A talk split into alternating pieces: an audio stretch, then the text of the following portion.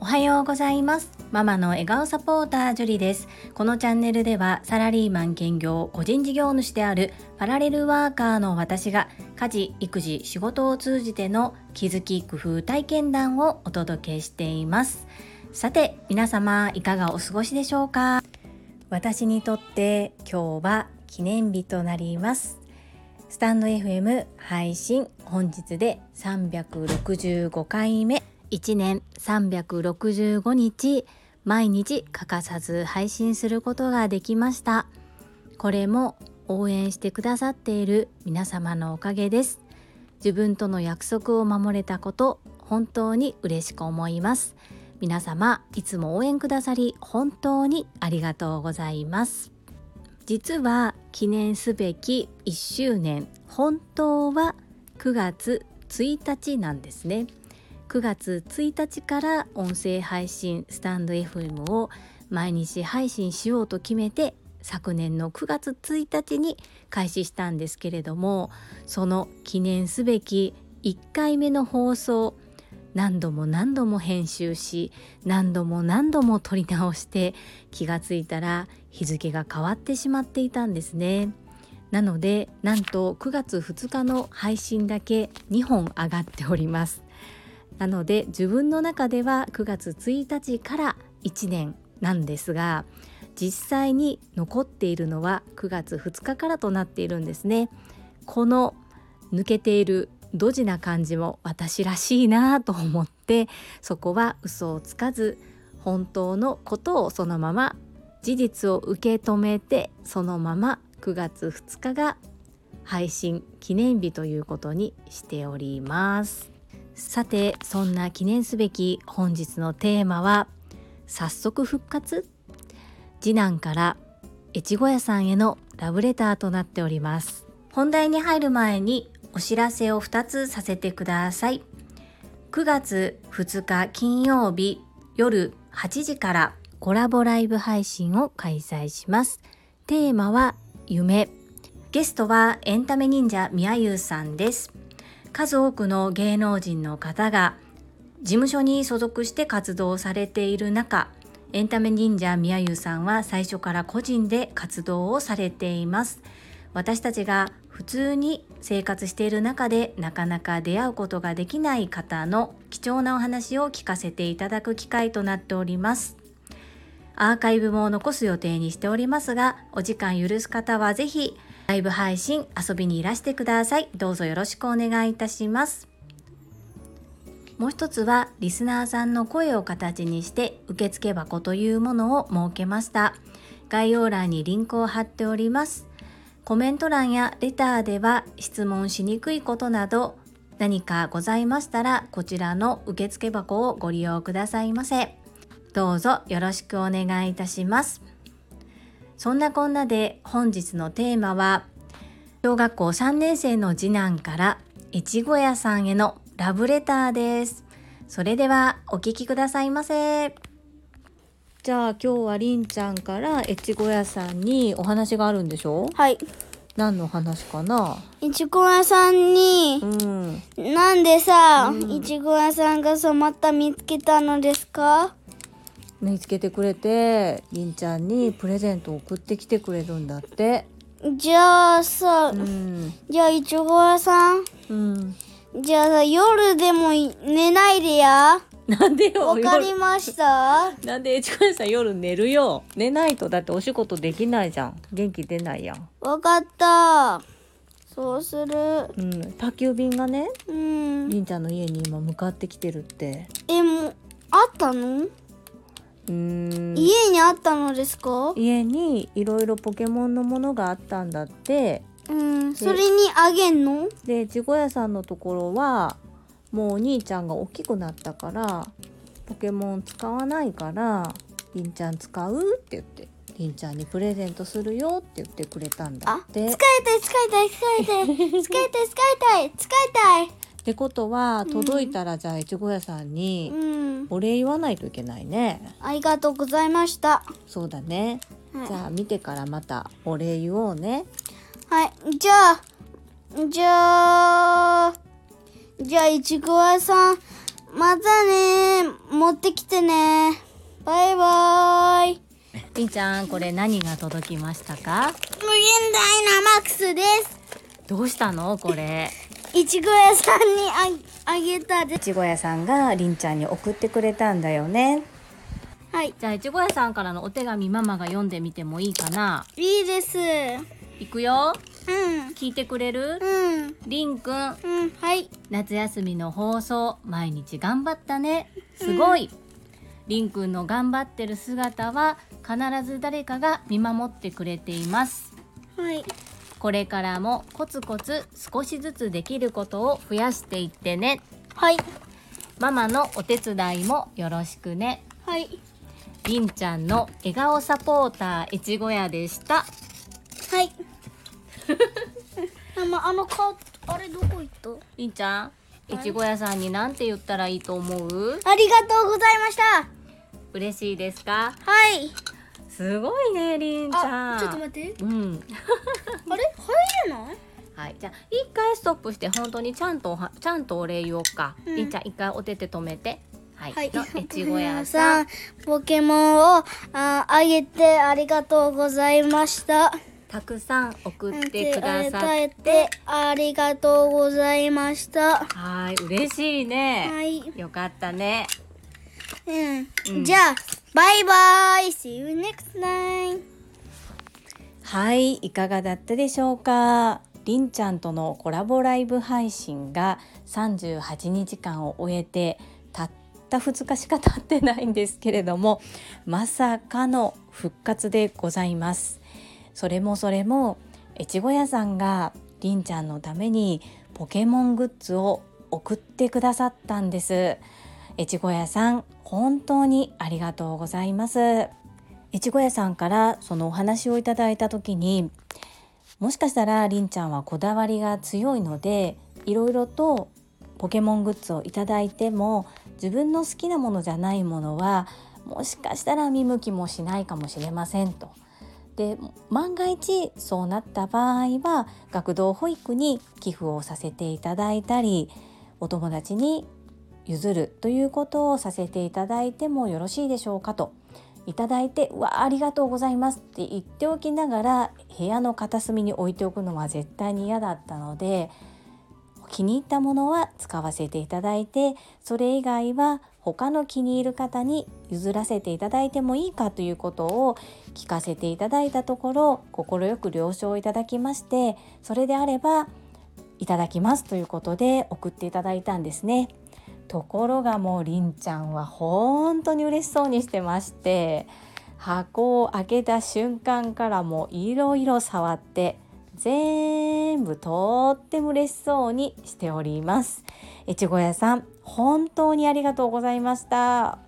38日間やったりんちゃんへのご褒美そして素敵なお手紙まで一緒にいただきまして感謝申し上げます。本当に感謝です。ありがとうございました。それでは本日もいただいたコメントを読ませていただきます。第361回美と健康ナイトガードとは夏休み特別企画37コメント返信にお寄せいただいたコメントです。ほめほめドッグトレーナーゆかさんです。樹里さんおはようございます。ナイトガード初めて聞いた言葉でしたが検索すると私も10代の頃に使ったことがあるもののようです。使用の目的は顎関節症といって口を開け閉めするときに音がする症状を治すためでした。でも違和感が気持ち悪く私は重症ではなかったこともあり習慣にできずにやめてしまったのですけどね。今はきっといろいろ改良されていて違和感も少なくなっているのかも。樹里さんきっと効果が出ますよ。それにしても歯型を取る必要があるのではと思うけどナイトガードネットでも買えるのですね。ところで私は長年イラチを治すことが課題なのでゆうこれたかさんがご紹介くださっていた翼換酸を今 Amazon で購入してみました。ゆうこれたかさんありがとうございます。そして樹里さん私が出演させていただいた育代さんのポッドキャスト番組をお聞きくださりご紹介もしてくださり本当にありがとうございます。私の名前をたくさん呼んでくれてびっくりめちゃくちゃ嬉しかったです。ミルクちゃんのお話を涙ながらにお話ししてくださりありがとうございます。ミルクちゃんは売れ残りで殺処分寸前だったのですね。私の愛犬ナナちゃんは推定2ヶ月の月齢の時に里親譲渡会で出会いました。生まれてすぐに山梨県の保健所に持ち込まれたそうです。子犬子猫は授乳など手がかかるため早期に殺処分に回されてしまいます。それを頑張ってレスキューし里親探しをされているボランティアさんがいらっしゃいます。ナナちゃんは譲渡会で柵の端っこで震えていました。里親希望者さんの間で欲しい子犬がダブりくじ引きになっている子犬もいる中ナナちゃんは最後まで残っていた子でしたが私にとっては世界一可愛い子です。長文になり失礼しました。ゆかさんコメントありがとうございます。まずナイトガードですが10代の頃に使ったことがあるって本当に美意識が高いなと思ったんですがどちらかというと顎を守るための医療用のような形で使われていたんですね。そう私もネットで買えるのがとってもびっくりしましたがやっぱりぴったりサイズの方がいいのではないかなと個人的には思っています。私もまだ慣れてはいないんですけれども美と健康のために継続していきたいなというふうに思っております。そしてこのミルクのこととかナナちゃんのこととかこういうお話を伺うと本当に胸にグッとくるものがありますね。うなみいくよさんとゆかさんのポッドキャスト本当に素敵な回でした。ぜひたくさんの方に聞いていただいてそしてゆかさんの活動を一人でも多くの方に応援していただきたいなというふうに心から思っております。本当に素敵なお仕事です。今後ともどうぞよろしくお願いいたします。続きまして第362回お客様対応アンケートは書く返信にお寄せいただいたコメントですともちんさんからです樹里さんおはようございますジュリストナンバー6のともちんです。アンケートですが、私の仕事は保険の設計やライフプランのアドバイスをする仕事なので、お客様からアンケートをいただくところから始まります。昨年から会社でお客様対応後のアンケートに力を入れ始め、私も漏れなくアンケートをいただくようにしていました。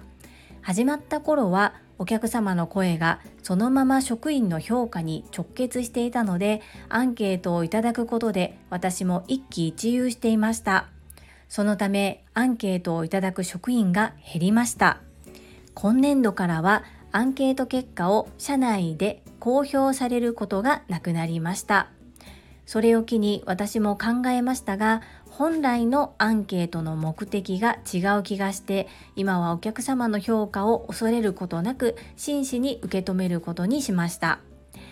自分の対応がお客様にどのように感じていただけているのか本当はどんなことを求めているのかが知りたいので改めて漏れなくアンケートをお願いしています。勇気がいりますがおかげさまで学びと励みをいただけますよねともちんさんコメントありがとうございます。そしてお母様の体調はいかがでしょうか？その後順調に回復されていることを祈っております。お仕事でそうですねアンケートこうあまりにもストレートにお客様の声が届きすぎてもやっぱりしんどくなってしまうところありますよね。でも参考にもしたいしお客様の声も直接聞けることがありがたいことになったりもしますなのでバランス難しいところですが評価を恐れることなく真摯に受け止めることにしましたというこの言葉が本当に私も真似してしっかりと受け止めなければなというふうに勇気と元気をいただきました。ともちんさん貴重なお話を聞かせていただきましてありがとうございます。続きましてダルバハドゥール山本さんからです。ジュリさんこんばんは。ジュリスト会員ナンバー4ダルバハドゥール山本です。りんちゃんと樹里さんのやりとりを聞いてジーンとなりました。私は母子家庭で育ちました。こんなに母親と向き合う時間あっただろうか改めて感じました。仕事をして支えてくれてはいましたが向き合う時間は少なかったように思います。うまくいくかは分かりませんがこれからはこちらから向き合う時間を取れるようにしようと思いました。気づかせていただきありがとうございました。ラルバハドゥール山本さんコメントありがとうございます。そうですよね。私もりんちゃんがもしかしたら発達障害グレーゾーンでなければこういった対話っていうのをせずにこう受け流して忙しい日々の中ほったらかしにしていた可能性もあります。りんちゃんは私にたくさんの気づきをくれました。今も毎日そうです。そして山本さんのお話を聞いていてきっとお母様もたくさん向き合いたかったんだろうなというふうに思います。女で一つで一生懸命育ててくださったからこそ山本さんのように素敵な大人に成長することができてそしてこの先5年後もネパール人の方が留学先に日本を選んでくれるようそんな活動をされている本当に素敵だなというふうに思います。そして今山本さんからお母様に向き合おうとされているっていうことをお聞きして、まあ、母親である私からすると本当にこんなにありがたいことってないなというふうに思います。ぜひ1分でも2分でもいいのでお母様との時間大切にしていただきたいなというふうにこちらの方が気づきをいただきました。コメントありがとうございます。続きまして第363回学びつながるセミナーを受講してコメント返信にお寄せいただいたコメントです越後屋さんからですジュリスト14番越後屋ですつながるセミナー私は都合がつきませんでしたが皆様が配信コメントしてくださるのでとても勉強になります関西弁は人によって印象が違いますね樹里さんの関西弁は可愛いですよ。越後屋さん、コメントありがとうございます。そうですね若干人によって関西弁の印象が違うっていうのはなんとなくわかる気がしますね。関東の方から見るとこうまとめて関西弁なんですけれども大阪の南の方だったりあと神戸寄りだったりして若干発音とかが違うんですね。私はその中間なので、まあ、こテコテすぎるコテコテではないけれどもっていうところでしょうか。関西弁可愛いと言っていただいて嬉しいです。ありがとうございます。そして越後屋さん。りんちゃんへの素敵な心温まるプレゼント本当にありがとうございました。続きましてともちんさんからです。樹里さんおはようございます。株式会社新規開拓様のつながるセミナー2回開催されましたが私は初回に参加させていただきました。セミナーを受け私もとてもやる気と勇気をいただきました。私はいつかパートナーに何かあった時経済的にも精神的にも支えられる女性を目指しています。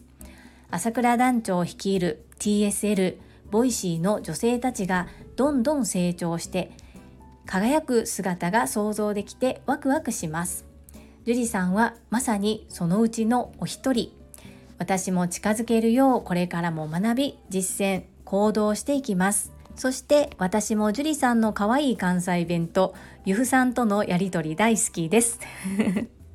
ともちんさんコメントありがとうございます。そうなんですね。ともちんさんは1回目に参加されたんですね。お会いできなくて残念ですがきっとまたお会いできる時がありますね。その時を楽しみにしております。本当昨日の配信でも述べたのですが朝倉団長率いる TSL Voicy の女性たちそしてそれをサポート理解いただく男性たちがたくさんいてそして女性をいざ立ち上がれというこうね朝倉先生を筆頭にみんなおーとついていくような感じでしょうか。気合だけじゃなくって仕組み作りや思考の変革も含めてやっていかなければならないなというふうに思っておりますがみんなができることを一つずつコツコツと前向きに続けていけば何か大きな力になれるのではないかというふうに思っています。私もともちんさんがおっしゃってくださるようにそのうちの一人になれるように精進していきたいというふうに思っております。そしてゆふこれたかさんと私の関西弁のやり取りを大好きと言っていただきましてありがとうございます。本当はゆふこれたかさんは私より一つ学年が上です。年をばらしちゃいましたね。ごめんなさいね。なんですけどこうガンガン関西弁で来られると ついつい敬語がなくなっちゃって調子に乗って関西弁で返しちゃっている私がいます。ともちんさんコメントありがとうございます。続きましてまみさんからです。ジュリさんおはようございます。つながるセミナーでの気づきのシェアありがとうございます。朝倉先生が何を言わんとされていたか超一言でまとめられていて思わずそうそうと納得してしまいました。女性よいざ立ち上がれ。ですね。男性も女性も意識改革が必要。樹里さんの配信から大変学びがありました。ありがとうございます。まみさんコメントありがとうございます。そうです。この超一言が合っているのか分かりませんがおそらく朝倉先生の一番言いたいことはこの女性よいざ立ち上がれというこの一言でまとめられるのではないかなと、まあ、2時間のすごい白熱した講座でしたので、まあ、一言でまとめにくいんですがこう分かりやすく言葉にするとこの言葉が一番フィットするのではないかなというふうに思って使わせていただいたんですけれどもまみさんがそれを拾っていただきまして共感していただきまして嬉しいです。ありがとうございます。続きまして第364回気合やるかやるかやるかコメント返信にお寄せいただいたコメントでたまみさんからです。毎日プラス言葉のシャワーを浴びていると前向きになれる。なるほどなぁと思いました。会社に行くとマイナス言葉を浴びることの方が多くそんな中にいるといつの間にか私もマイナス言葉を発するようになっています。今度からそんな時は自分でプラスの言葉をたくさん発してマイナス言葉たちを打ち消していくようにします。いつもたくさんの気づきをありがとうございます。たまみさんコメントありがとうございます。実は私の職場でも不平不満愚痴が多かったんですね。何を隠そう私も一緒になって言ってしまっていた時があります。ですが1年前に朝倉先生に Voicy で出会ってそれからというものはそういうことを言いたくなっても逆の発想でプラス言葉に置き換えて発言をするように変えていきました。そうすると周りも少しずつ変わってきましてそしてたくさんありがとうを言うようにしたことで周りからもたくさんありがとうを言っていただけるようになったんですね。なので本当に言霊ってあるんだなということを改めて感じております。たまみさんも急には難しいかもしれませんが少しずつでも変えていくと自分が変わっていくと本当に周りも不思議なように変わってくるので苦しむまで頑張る必要はないと思うんですが少しずつでもそういうところを取り入れて実践行動していけたらきっと変わってくると思いますので是非頑張っていただきたいと思います。よろしくお願いいたします。続きましてインタビューはうなみいくよ元局アナウンサーさんからです。樹里さんおはようございます。つながるセミナーに参加されたんですね。じわじわと変化を感じていらっしゃるようで人はどうしても楽な方に流れてしまいがち。だからきっとこうしてそばにいらっしゃる朝倉千恵子先生から吸収することがものすごく大事なんだなぁと私も実感しております。そういう環境に身を置けていることが非常にラッキーでついています。進行中のプロジェクトを聞ける時が楽しみです。これからもよろしくお願いいたします。うなみ姫、うなみいくよさん、コメントありがとうございます。本当にプラス思考の方々の中にいるとうわー私こんな中にいていいのかなっていうふうに思いがちなんですがそういった方々のパワーを浴びて自分も変わっていけてるところを少しずつ感じています本当にこういう環境に身を置けていることっていうことが本当に非常にラッキーなことなんだろうなというふうに私も感じております。はい。進行中のプロジェクトまた話せるタイミングが来たらまたお話しさせていただきます。その時はまた聞いていただけると嬉しいです。どうぞよろしくお願いいたします。ゆうこれたかさんからです。ゆうこれたかさんこれは読み上げ不要ですって書き忘れてないですか？大丈夫でしょうか？頑張って読みます。ジュリさんへ。It is very important for you to keep yourself. 相手が誰であれこびずに自分らしくいることすごく大事ですよ。ホリエモンチャンネルのアシスタントでもある寺田さんの著書対峙力でもそう書かれていました。樹里さんは肝がでんと座っているので私は宝塚女子の樹里ですが何かと静かに優雅に立ち振る舞っていただいたら良いのかなって思います。끝까지읽어주셔서감사합니다もうゆうこれだかさんほんまに英語と韓国語私に読ますんやめてと言いたくなりますこれは本当に 修行ですね。高橋明さんという英語の先生が聞いておられてそして奥様が韓国人で韓国語バリバリのゆうこれたかさんがいる中で英語と韓国語を読まされるというねなかなかハードな修行ですが毎回立ち向かっております。そう私肝がデンと座ってるっていう風にあの街頭どんとこいっていうこれ高さんに言われるんですが実は実はこうか弱いふりをしているわけじゃないんですけども子供を産むまではそうでもなかったんですよ。なので本当に子供を産むことで母は強くならないと生きていけない生き物なんだなっていうふうに実感しております。ゆうこれたかさん、今日も楽しいコメントありがとうございました。続きまして、福田秀夫さんからです。おはようございます。女性は仕事感が甘い。女性の価値を下げているのは女性。この言葉を男性が言ったら誤解を与えるかもしれませんが、朝倉先生が言うと全く違和感がないんですよね。まさに何を言うかも大切ですが誰が言うかはもっと大切ですね不安を感じられるのは生きているからこそあちらの世界に行ってしまったら味わうことができないのですから楽しんじゃいましょうアンニョン。福田秀夫さん素敵なコメントありがとうございます。不安を感じられるのは生きているからこそ。この言葉素敵ですね。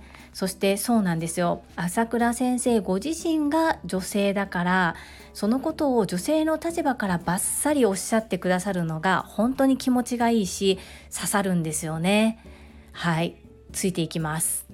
福田秀夫さんコメントありがとうございますアンニョン続きまして英語学習者と世界をつなぐキューピット英会話講師高橋明さんからですジュリさんこんにちはプラスのシャワー大切ですよね。私もふとした時に朝倉先生のお言葉が降りてきます。最近はチャレンジをしきれていないようにも思うので、もっとチャレンジしていきます。TSL7 期での学びでさらに素敵になる樹里さんの配信楽しみにしています。高橋明さんコメントありがとうございます。本当に私もふとした時に朝倉先生の言葉が降りてきます。そしていよいよ始まる TSL ですが不安もたくさんあるんですが一つ一つの講座を丁寧に真摯に向き合ってたくさんいろんなことを吸収して背伸びがやがて身の丈になるよう頑張っていきたいと思います。応援ありがとうございます。続きまして藤井文子さんからです。ひろぴょんさんもジュリストだったのですね。面白セレブチャンネルにいいねをくださっているひろぴょんさんでしょうか。いつもありがとうございます。違うかったらごめんなさい。今年の初め朝倉先生に直接質問させていただきました。私は文章が幼稚です。決して上手ではありません。先生の Voicy のコメント欄にはすごい方しかいないのでコメントを投稿する勇気がありません。コメントさせていただくと迷惑ではありませんか？朝倉先生はどんどんコメントしてください。叩き台にしてくださっても構いません。何度も書いたら必ず上手になっていきます。と優しく言ってくださいました。今でも昨日のことのように鮮明に覚えています。それ以来時々ですがコメントをさせていただくようになりました。私事でした。藤井文子さんコメントありがとうございます。この後ひろぴょんさんからもコメントつながるんですけれどもなんとなんとひろぴょんさん私のコメント欄に初コメントをくださった次の日に昨日になるんですが朝倉先生の Voicy のコメント欄にもコメントデビューされたんです。パチパチパチパチ。すごくないですか？サイレントリスナーですって言い切っておられたのにもかかわらずこの大きな大きな第一歩を踏み出されたっていうのがすごいなと思いました。はい。私も最初とても躊躇していたんですけれども一歩踏み出す勇気って本当にいりますしそして一歩踏み出したからこそ見える景色ってありますよね。藤井文子さん素敵なお話を共有くださりましてありがとうございます。続きましてこの藤井文子さんのコメントにひろぴょんさんから返信がついておりますので読ませていただきますね。ふうみんさんかっこ藤井文子さんコメントありがとうございます。軽快な口調の面白セレブチャンネル楽しみに拝聴させていただいています。トラファミリーのスタイフは親近感を持って拝聴させていただいています。藤井さん私のコメント拾っていただき感謝申し上げます。樹里さん藤井さんのコメントに背中を押していただき本日朝倉先生の Voicyに初コメントしてしまいました。今後ともご指導よろしくお願いいたします。ということでひろぴょんさん本当におめでとうございます。 Voicyの方にも私返信をさせていただいたのですが私の名前まで出していただいて本当に恐縮です。その勇気に拍手です。本当にすごいです。続きましてひろぴょんさんからです。樹里さんジュリスト会員採番いただきありがとうございます。やるかやるかやるかやってしまいました。本当にすごい。樹里さん藤井文子さんに背中を押していただき朝倉先生の Voicy にコメントしてしまいました。1年間皆様のコメントに気づき勇気をもらってきましたが皆様の貴重な時間をいただいて良いのか迷う気持ちがあったのも事実ですがやった経験を体験できました。これからもよろしくお願いします。ジュリスト会員としてこれからも応援いたします。ひろぴょんさん、本当にすごい第一歩おめでとうございます。そうなんです。私も朝倉先生の貴重な時間を奪って読む時間っていうのは結構かかりますので、申し訳ないな、そしてこんな文章でいいのかな、すごく思ったんですが、これは TSL 塾生でいらっしゃる藤井文子さんほか皆様に教えていただいた朝倉先生の言葉なんですが遠慮と貧乏はするなということで私も毎日書かせていただいてるんですね。そしてそれを読むか読まないかっていうのは受け取り手朝倉先生が決められることだから多くなりましたのでこれからはお名前の紹介だけにさせていただきますともし朝倉先生が決められたらそこまでなんですよね。それ以降は読み上げられることはないです。そして私もなんですが自分が発信者になってみて改めて思うんですが私のために時間を使ってコメントを書いていただけるこんなに嬉しいこと本当にないんですよ。なので皆様に本当に感謝しています。この気持ちはきっと朝倉千恵子先生も同じだと思うんですね。だからこそ読んでくださるし、そして皆様の発言、皆様の言葉からいただくコメントから学びや学びや気づきそして私が思い出したエピソードをお話しすることもできたりします。なのできっと朝倉先生にとってもプラスに働いているのではないかなというふうに私は受け止めております。なのでひろぴょんさんも今後も書きたいなと思った時に書くと朝倉先生とっても喜んでくださいますので是非せっかく踏み出した一歩ですのでまたコメントしてみてはいかがでしょうか？本当に喜ばれると思います。藤井文子さんと私がひろぴょんさんの背中を押すことができたということも嬉しく思います。コメントありがとうございます。皆様本日もたくさんのいいねやコメントをいただきまして本当にありがとうございます。励みになっております。今後ともどうぞよろしくお願いいたします。最後に一つお知らせをさせてください。タレントのエンタメ忍者みやゆうさんの公式 YouTube チャンネルにて私の主催するお料理教室ジェリービーンズキッチンのオンラインレッスンの模様が公開されております。動画は約10分程度で事業紹介自己紹介もご覧いただける内容となっております。概要欄にリンクを貼らせていただきますのでぜひご覧くださいませ。それではまた明日お会いしましょう。素敵な一日をお過ごしください。ママの笑顔サポータージュリでした。